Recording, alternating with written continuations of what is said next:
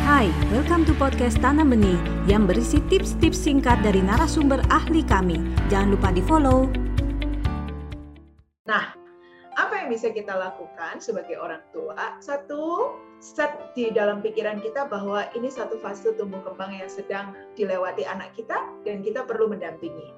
Nah, mari mendampingi dengan suasana hati yang rileks, tetapi secara logika kita berusaha mencari strategi bagaimana supaya makanan-makanan yang ditolak oleh anak kita itu pelan-pelan bisa diterima olehnya atau mau dikonsumsi olehnya.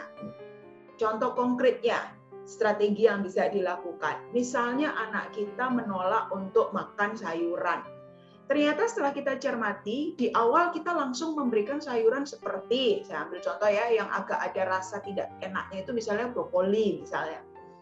Nah, kita coba pilih sayuran yang masih tolerable di anak kita.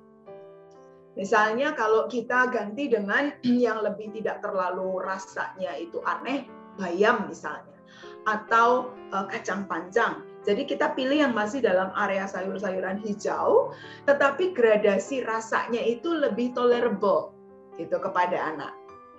Pelan-pelan, pelan-pelan ketika anak sudah bisa makan sayur yang tolerable, lalu kita masukkan tuh misalnya di dalam sayur uh, bayam kita masukkan sedikit uh, brokoli misalnya brokolinya dimasak dengan cara yang Eh, lebih ada bumbu supaya tidak terlalu pahit. Atau brokolinya dilumat dalam misalnya bersama kentang, bersama makanan lain, kemudian dibuat menjadi eh, bola-bola keju misalnya. Jadi ada upaya-upaya yang perlahan-lahan tetapi jelas untuk kita mengekspos lidah anak dengan makanan-makanan yang dia tolak.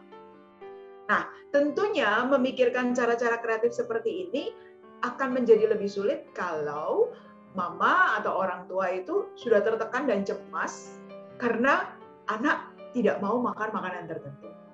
Jadi sangat sangat saya tekankan untuk mama sebagai pengasuh utama ataupun orang tua membantu anak melewati fase ini dengan suasana emosi yang rileks saja, rileks saja. Ingat anak masih punya waktu dari dua tahun, tiga tahun, empat tahun. Kata kuncinya adalah exposure pelan-pelan, jadi dipaparkan, dikenalkan pelan-pelan dengan berbagai strategi.